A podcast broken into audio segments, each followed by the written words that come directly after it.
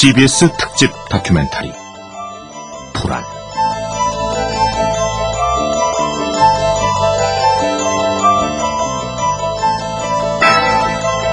제1부. 우린 왜 불안한가 편을 보내드립니다.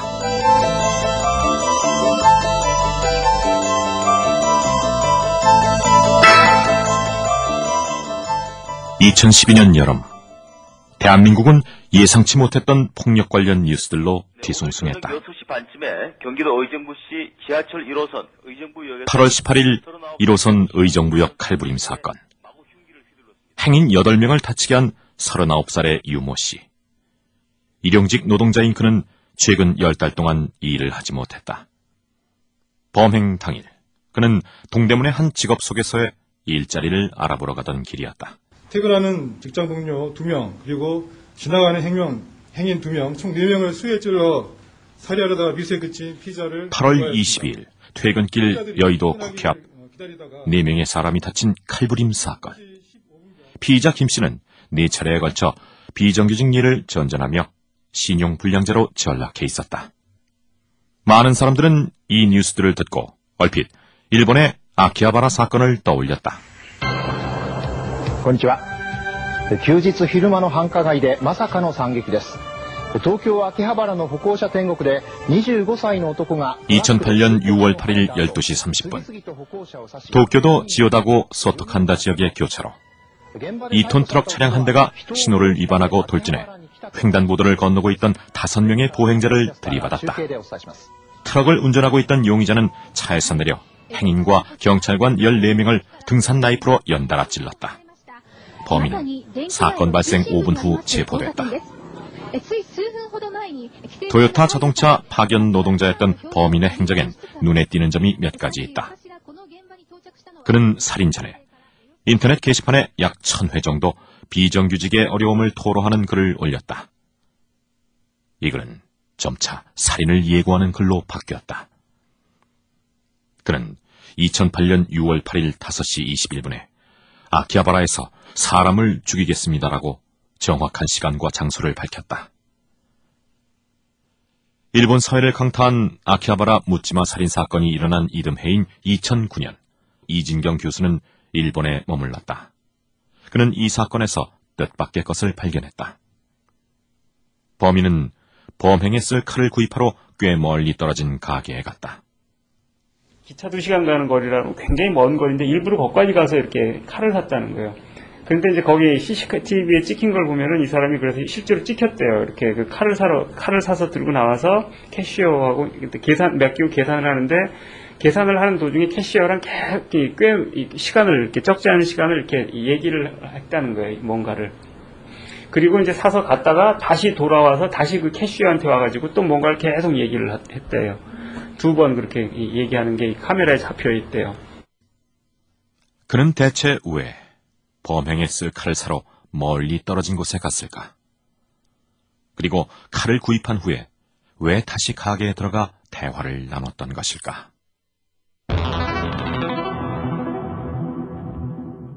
이 사람은 거기에 이 칼이 좋아서 살아간 게 아니고 그 캐시어가 굉장히 캐시어가 굉장히 좋은 사람이고 마음이 따뜻한 등등 이런 얘기들을 이제 인터넷 어디에서 봤고 그래서 그 사람하고 만나서 얘기를 하고 싶어서 거기까지 갔다는 거예요. 그 사람과 만나고 싶어서 칼을 거기서 산 거죠. 그래서 만나서 그래서 이제 얘기도 칼을 산 다음에 다시 와서 했던 것도 그거 잠깐 얘기하려고. 그렇다면 그가 끔찍한 살인 직전에 원했던 한 가지가 고작 친절한 대화였단 말인가. 파견 노동자들에게 그게도 불가능한 거예요. 갔다가 금방 쫓겨나 다른 데로 다른 데로 계속 시키는 대로 옮겨 다녀야 되니까 일단 동료들을 사귈 수도 없고 사귄 동료들과도 금방 헤어지기 때문에 마음을 깊이 나누기도 어렵고 이 정서적인 고립감이 이제 그 불안하고 이 뭐 불안에다가 정서적인 고립감까지 더해지면 이게 뭐 거의 병적인 상태가 될 가능성이 크죠. 그런데 한 가지 더 놀라운 점이 있다. 그 사건 뒤 일본 사람들이 남긴 댓글이었다. 이 사건이 일어나고 난 다음에 이거에 관한 인터넷에 쭉 올라온 글들을 보면은 아 내가 그때 아키라바에 있어서 그 사람 칼에 찔려 죽었으면 얼마나 좋았을까 그 사람 차에 치여 죽었으면 좋았을 걸 하는 글들이 잔뜩 올라왔다 그래요. 이것도 하나의 충격이었는데 이유가 뭐냐면은 자기는 사실은 너무나 힘들어서 살고 싶지 않고 자살하고 싶은데 자살하면은 못난 놈, 음? 살 용기도 없는 놈, 혹은 이제 뭐 하면서 주변 사람 고통을 주고 뭐 여러 가지들 많이 비난을 받는다는 거예요. 그런데 악기아발에서 찔러 죽은 사람이나 치어 죽은 사람들은 방송에서 이 사람들이 평소에 얼마나 착한, 착하고 훌륭한 사람들이었는지, 얼마나 열심히 살려고 했었는지, 이런 얘기가 쫙 올라가면, 올라가는 거 보니까 그 사람들이 부러웠던 거예요. 내가 그때 저렇게 죽었으면 내가 얼마나 좋았을까. 이 댓글들을 남긴 사람들은 자신들도 좋고 아까운 사람이란 말을 들어보고 싶었다는 고백을 하고 있는 셈인가? 시간가름도 못하는 게 누굴 봐주냐는 이야기나 쉬는 시간에 쉬고 있는데 혼자 슈퍼가 있냐는 일은 언제 하냐는 한 사람을 꺼내면 한국의 여의도 칼부림 사건 피의자 김 씨의 영장 실질 심사는 서울 남부지방법원의 박강준 판사가 맡았다. 박 판사는 피의자를 만나면서 몇 가지를 더 알게 됐다. 그가 감지한 것은 피의자의 잔인함이나 병적인 심리 상태가 아니었다. 피의자가 끌어안고 있던 두려움, 고독과 고립이었다. 그는 제대 후 부모와도 왕래가 거의 없었다. 박 판사는 피의자 김 씨에게 친구가 없는지 물어봤다. 아마 고등학교 치- 학교 때 다니던 친구들하고 연락을 하냐 했을 때 처음에는 몇 번 연락을 했지만 서로 이, 이 친한 친구가 서로 성공을 하게 되면서부터 잘 연락을 안 하게 됐고 결과적으로는 이렇게 연락을 하는 친구가 없게 되는 이런 피의자 김 씨는 2년이 지나면 고용 계약이 해지되는 비정규직만 4차례 전전했고 4천만 원의 빚을 진 신용불량자로 전락했다. 재취업에 어려움을 겪었고 마음을 나눌 친구가 없고 설상가상으로 빚까지 진 사내. 그는 그날 여의도에 무엇을 하러 갔단 것인가? 그 어제 나오지를 말았어야 집 밖에 나오지를 말았어야 되는데 고시원 지하 6번 방. 그 방에서 밤마다 숫돌에 칼을 갈면서 그는 과연 무슨 생각을 했던 것일까? 그것은 정확히 알려지지 않고 있다. 다만, 그는 끝없이 몸을 떨었다.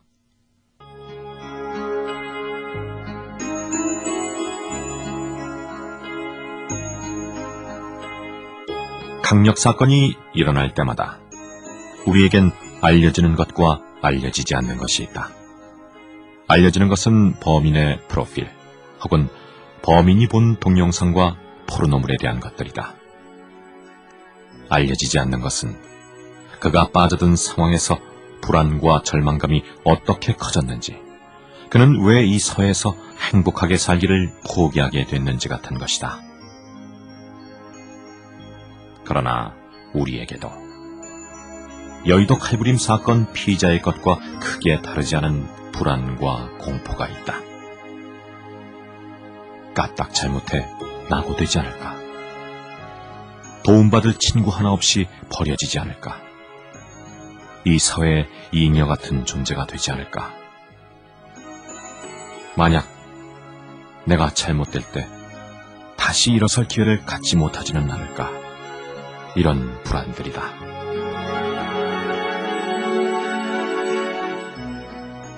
슬픔과도 다르고 우울과도 다르고 공포와도 다른 불안이란 대체 무엇인가?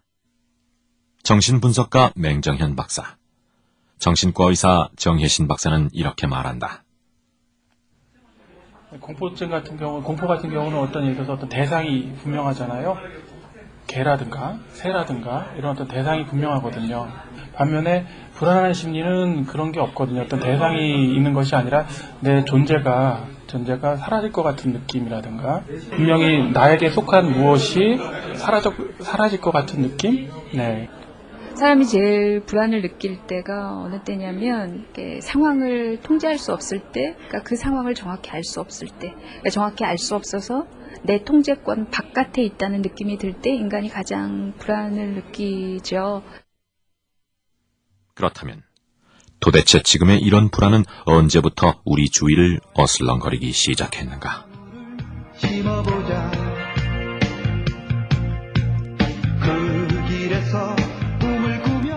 1990년대 초 자본주의의 미래는 아시아에 달려 있는 것만 같았다. 한국, 싱가포르, 대만, 홍콩은 아시아의 용이었다. 특히 한국은 올림픽을 성공적으로 치렀고 국민들은 한강의 기적을 하나의 신화로 기억하고 있었다. 1996년 12월 한국은 선진국 클럽이라는 OECD에 가입했다. 경제학자인 곽수정 박사는 1997년 이전 한국 상황에 대해 이렇게 말한다. 95년도에 우리가 1인당 국민소득 만 불을 돌파하게 돼요.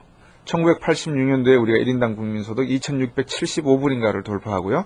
보통 마이카 시대가 2600불 넘어가면 마이카 시대를 진입을 해요.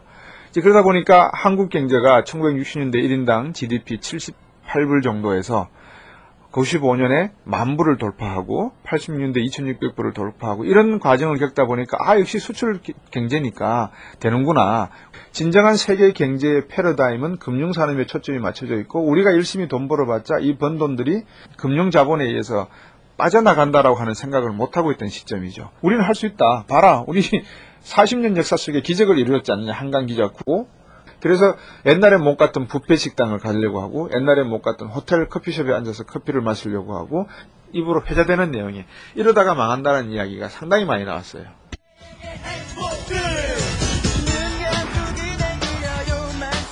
1997년 X세대들은 더 이상 부모처럼 일만 하면서 살지는 않겠다고 다짐하고 있었다.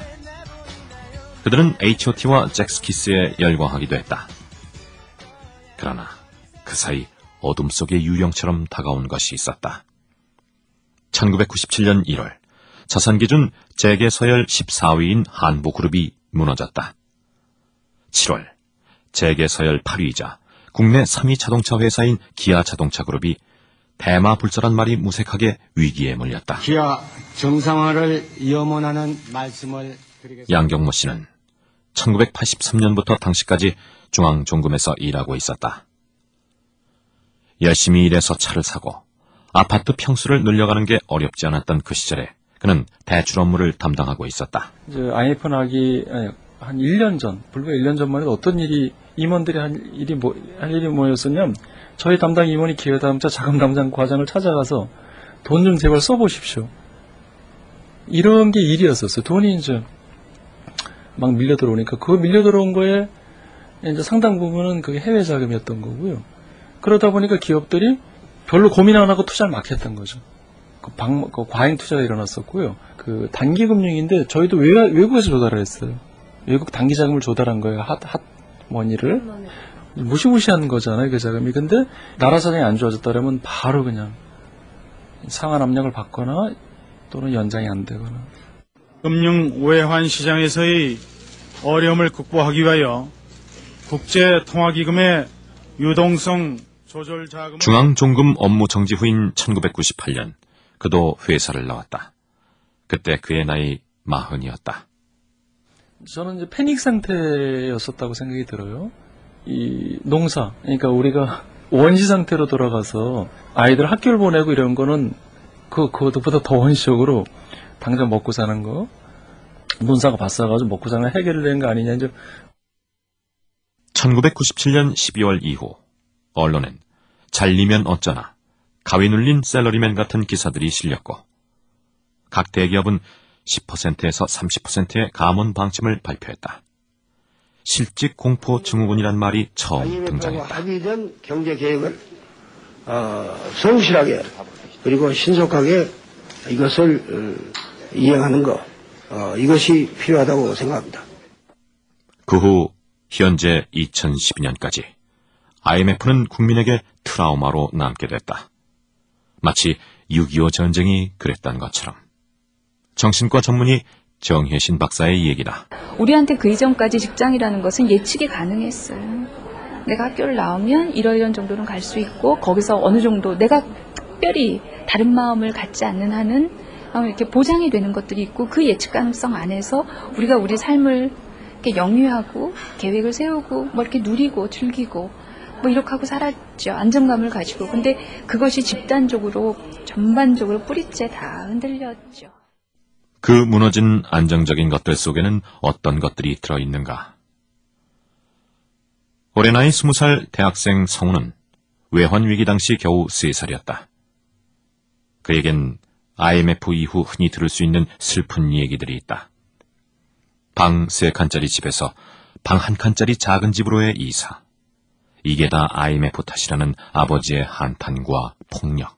그러니까 내가 진짜 이거 IMF 때문에 이런다고 뭐 내 사업이 이게 정말 잘 나갔는데 지금 내가 어? 이꼴 난 게 뭐 어쩌고저쩌고 이러면서 그렇지만 부모의 어떤 실패는 저는 경제적인 실패보다 인간 실패라고 봤어요.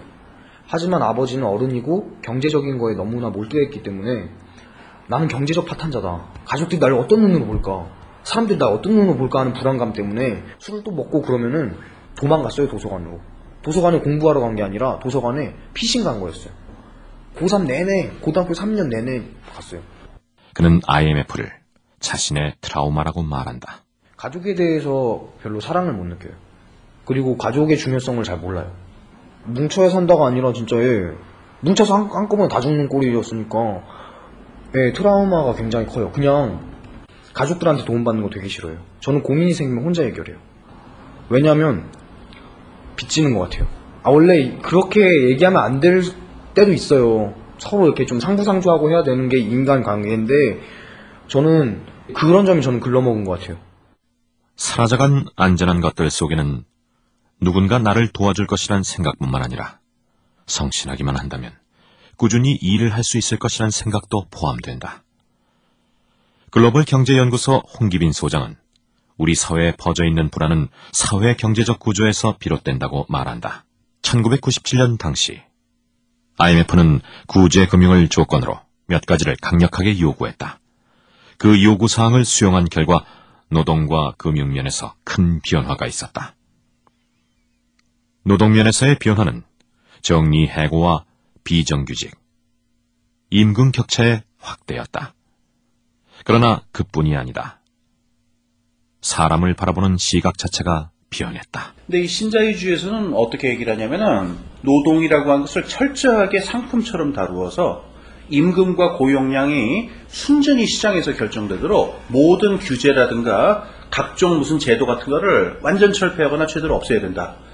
그러니까 어떻게 됐냐면은 진짜로 사람의 임금이라고 하는 게 완전히 이렇게 벌어지기 시작하는 거예요. 당신 말고도 일하려고 하는 사람이 지금 쌔고 쌨다. 나가라. 아니, 너 말고도 일할 사람 많으니까 심 나가.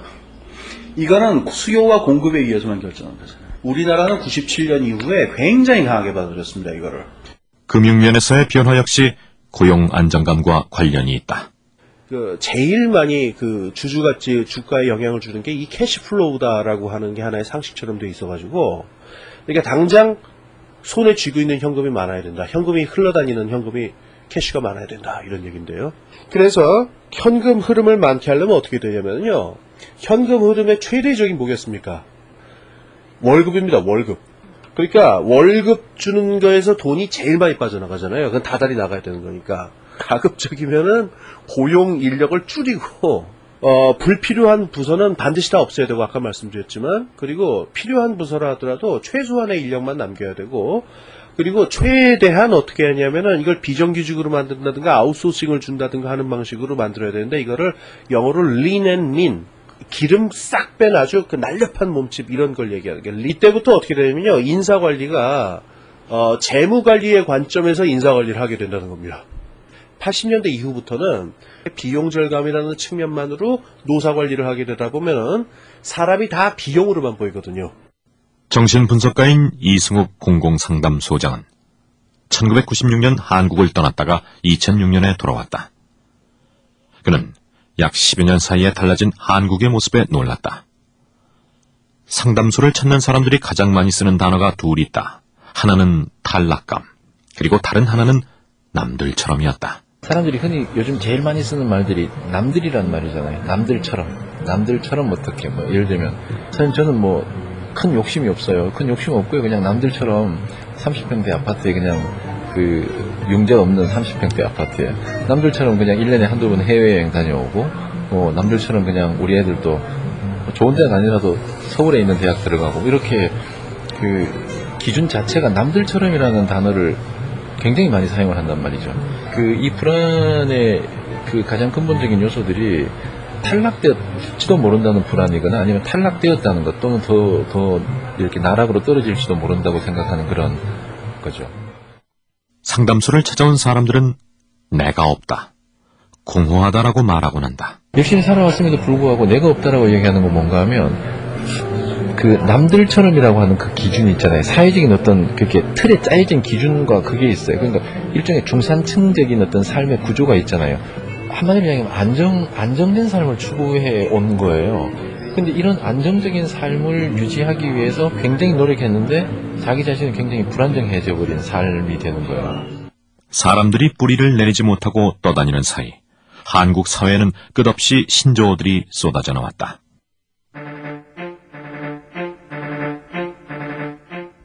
(20대) 태반이 백수라는 이태백 (45세면 정년이란 사우적) (56세까지) 직장 다니면 도둑놈이란 오육덕 직장이 없어 연애, 결혼, 출산을 포기하는 청년층을 가리키는 삼포 세대 청년 대다수가 졸업 후 실업자나 신용불량자가 된다는 청년 실신.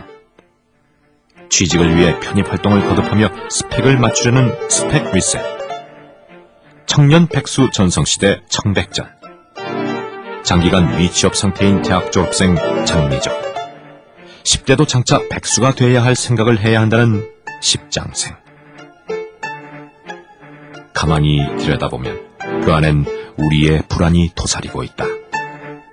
먹고 사는 것에 대한 불안이다. 19살, 편의점 알바부터 시작해 33신 지금까지 알바를 하면서 생활하는 김형중 씨. 그는 한국은 이미 결코 뛰어넘을 수 없는 계급 사회라고 생각한다. 그에게 불안하지 않은 날은 하루도 없다. 외줄 타는 느낌? 나이가 33이었는데 언제까지고 이런 알바만 하면서 계속 할 수는 없는 거잖아요. 이른바 삼포 세대라고도 할 수 있는 그의 평생 이력은 잠깐씩 거쳐온 직장들, 함께 일하다가 헤어진 친구들, 그리고 짝사랑했던 여인들의 이름으로 채워진다. 며칠 전에 또 좋아했던 분이 있었는데 남자친구 생겼거든요. 모르겠어요. 제, 그냥 제 억식인데 제가 뭐 군나를 좋아했는데 군나가 저를 이렇게, 이렇게 밀어냈던 게 미래에 대한 어떤 그런 솔직히 이런 쪽 하다 보- 하면은 주변에 이렇게 뭐 저는 주변에 친구들을 제가 소개팅 해준 적은 있는데 받아본 적은 없거든요. 왜냐면은 내가 너무 불안불안해 보이는 거야. 03학번 최태섭 씨. 그가 입학할 때는 웰빙 열풍이 불었지만 이제 그의 친구들은 이녀라는 말을 하면서 논다. 그 말죽거리 자동차라는 영화에서 이제 그 천호진 배우가 대사를 치는 게 아들한테 이제 너 뭐 대학 못 가면 뭐 되는지 아냐 잉여 인간이다 잉여 인간 어? 인간 떨거지 되는 거다 뭐 이런 대사를 쳐요. 근데 계속해서 인터넷을 돌면서 이제 뭔가 이- 사람들한테 막 심금을 울린 거야. 왠진 모르지만.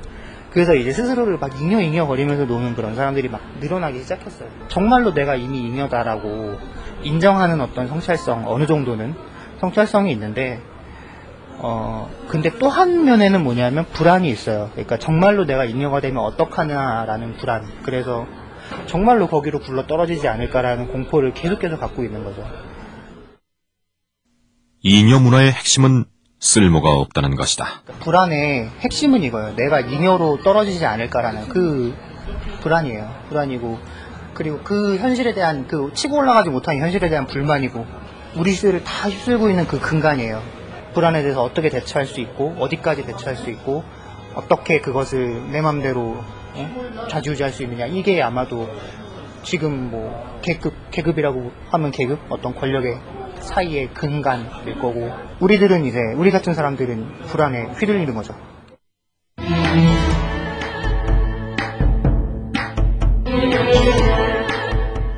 이녀가 되고 싶지 않아서 확실하고 안전한 것을 찾고 휩쓸려 다니며 위축되고 그리고 그렇게 쌓인 스트레스는 어딘가에 풀어야 하기에 공격적이 되는 바로 그 시기에 대한민국의 실질적인 실업자, 가계부채, 비정규직, 자영업자의 숫자는 나날이 커지고 있다.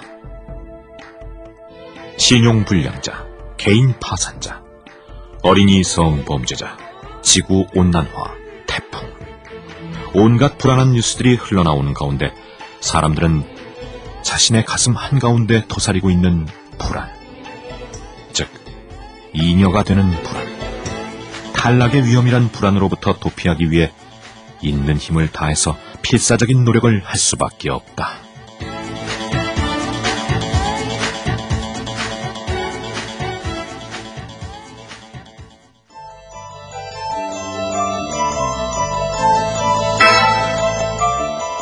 CBS 특집 다큐멘터리 불안